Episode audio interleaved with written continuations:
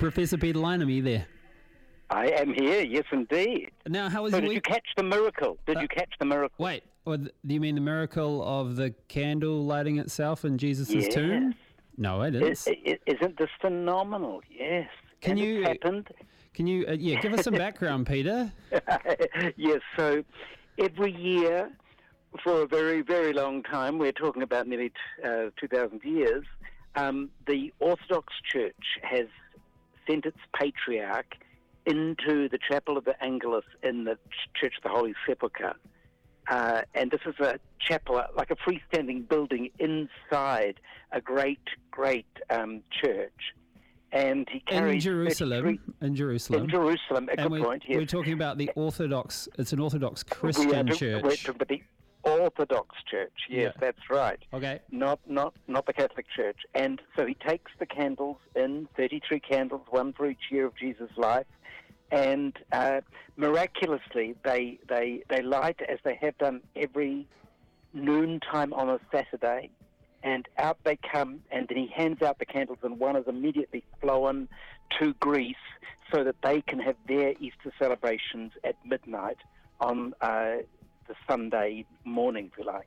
Uh, Now, do you Uh, think there's someone in there with a Bic lighter or a book of Yes, I- I do matches? think. So. I'm afraid. I'm afraid. I'm a skeptic. It, it, Yes. it seems a little bit surprising that that this flame would just appear from nowhere and Mm. appear every year at Same time, exactly midday. the same time. Yeah. Yes, that's right. Yes, so um, I'm a bit suspicious. I'm afraid that's shocking of me, um, but it, it does make for a superb display. Yes. You know, and, and if you've looked at the videos, they are really fantastic.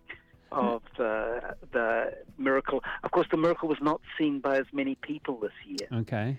But Because because the the- Israelis, uh, the The Jewish have said, no, you can't. So, yeah, they're so nervous at the moment for the trouble that they themselves had caused, of course, at the Dome of the Rock. Mhm. Um, and so everything in Jerusalem is under tight security clamps. And instead of 10,000 people crammed the Church of the Holy Sepulchre, it was a modest 1,500 plus 200 Israeli guards yes. to make sure to make sure the miracle properly happened, I suppose. But I'm not sure about that. Um, I don't think they would have been allowed in in the um, inner sanctum. hmm Uh, it, it it it is a very interesting time because the Orthodox do things in their own unique way, hmm and um, the Orthodox are rather the centre of political attention at the moment. Because, well, firstly, because it's post Passover and all tensions are high, running very high in Jerusalem. But secondly, because, of course, in the Ukraine, um, their experience was that the, the church that in which their, their cathedral in Kiev, where the great celebration happens for them, had been seized by the Ukrainian state and taken away from the Russian aligned church hmm and handed over to the Ukrainian schismatic church that had split away from the Russian church um, two years ago. So um, they had plenty of guards present as well. Um, Is there state. the difference between the Ukrainian Orthodox Church and the Russian Orthodox Church? Is there any difference in their practices, or is it just more of an imaginary line now that this is us, this is our church in Ukraine, and you get out of here, Yes, Russians? yeah, it's it's, it's because um, the metropolitan in Constantinople in Istanbul had recognised the Ukrainian church to be independent, Hmm. and so had given them autocephalous status, to give you the technical word. Um, so they they head themselves, Okay. and there is still a part of the Ukrainian church. It's a very confusing initials OCU versus OUC. Um, uh, and while they take no orders from the Russians, a great conspiracy story has been developed in Ukraine, and it's got quite hysterical in the last, well, I think it's really three months when things haven't been going quite so well for the Ukrainians. And the Russians, well, they're not least evacuating, perhaps they're even gaining a little bit of territory. Uh, but so the, the, the fear of Russian spies among the Orthodox of that church, which is aligned with uh, the Russian Orthodox Church, um, meant that they were kicked out of their ancient monastery and it was handed over to the Ukrainians. Of course, I mean, in years gone by, there was not a, there weren't these schismatic churches anyway. It was all one church hmm and so um, they're all interconnected and they're all following exactly the same rituals. Yes. And so there was no real change in who came along because for ordinary Ukrainians, you want to get your Easter eggs blessed yes. at the shrine. Yeah. Doesn't Um, matter if ever you're Russian or Ukrainian, you just need to go to the church. Preci- Precisely, Yeah. precisely. Yeah. Uh, did you see the picture of of uh, Putin looking a little bit in his, his his somber religious style that he can put on at various times? Was he worshipping alone as he has in the past? That, that was Um, a Christmas thing, right? Yeah, that was that Christmas thing. Yeah. This time he was worshipping in the cathedral, but he made sure he was.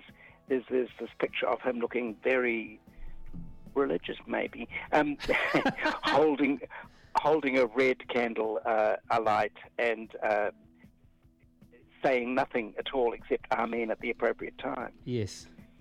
But uh, now there was a bit of a prison, prisoner exchange that went down There o- was over a Easter. prisoner exchange. Did the church have a hand in this?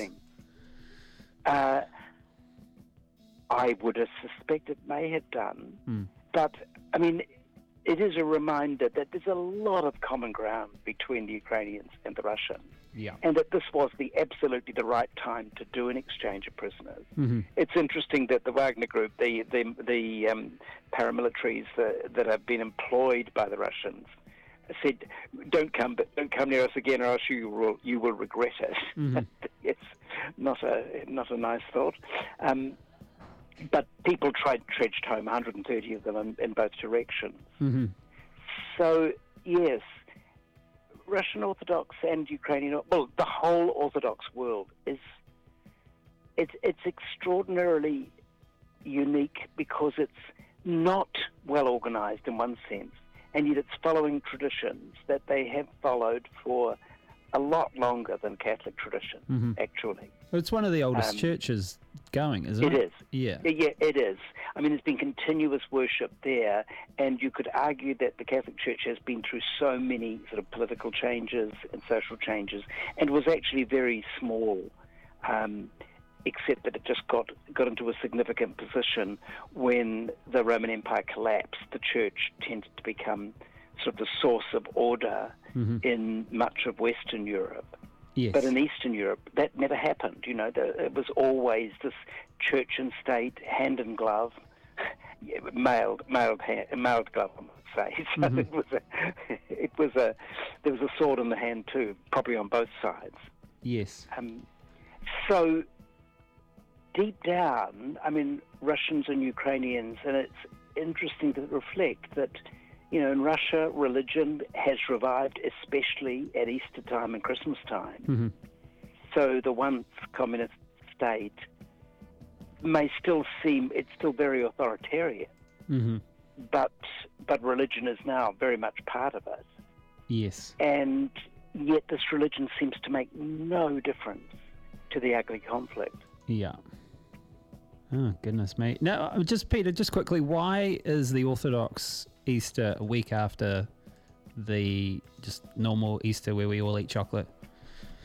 Um, because back in uh, the time of Pope, oh, I can't remember which Pope, but in about the in the 1550s, the calendar was revised in Western Europe hmm because you remember that 365 days with a leap year once every four years still doesn't quite account for the you know steady. Incor- you need a correction hmm really once a century. You need an extra day Yes. in in order to well, but you need to lose a day uh, to, to correct it. And so the old Roman calendar that church and state had been using had fallen behind by 15 days, hmm and so that the the, the lunar and the solar equinox were way out of sync. Yes. So at that time, they took away 15 days. The Protestant states didn't immediately take it away. England lost its 15 days. It, it was, by that stage, it was 17 days in 1751. Uh, and it was only then that the English started counting years from January the 1st. Previously, they'd counted uh, New Year's from, from Easter, hmm um, from, from March, March, April. Mm. So, meanwhile, of course, the Orthodox would never do anything that the Catholics had done. Yes. And so they they have kept up with the old calendar, and so that when you get to Russia, you always have to remember that you've got to add essentially 20 days um, for lost days, um, and that's why their Easter comes essentially a fortnight after the Western Easter. Oh, very interesting. Because the dating of Easter is based, if you do you know that mathematics and astronomy advanced in order to clarify the date of Easter? you know, specifically you to do that, yeah. well, well, because because the problem was that Easter was calculated as the first full moon after the well, it was the spring equinox. You know, the the point halfway between uh, Christmas, be, between the middle of the year and the beginning of the year, mm-hmm. and they were out of, they were out of sequence, and so that calculation has meant that all across the the Western world, mm-hmm. we have we have Easter on a standard day, even though it's fiendishly difficult to calculate. Yes, yes. All right, Peter. Hey, thank you very much for another great edition of That's the Spirit. We'll look forward to speaking with you next Monday. Okay, cool. See you Bye. then. Bye.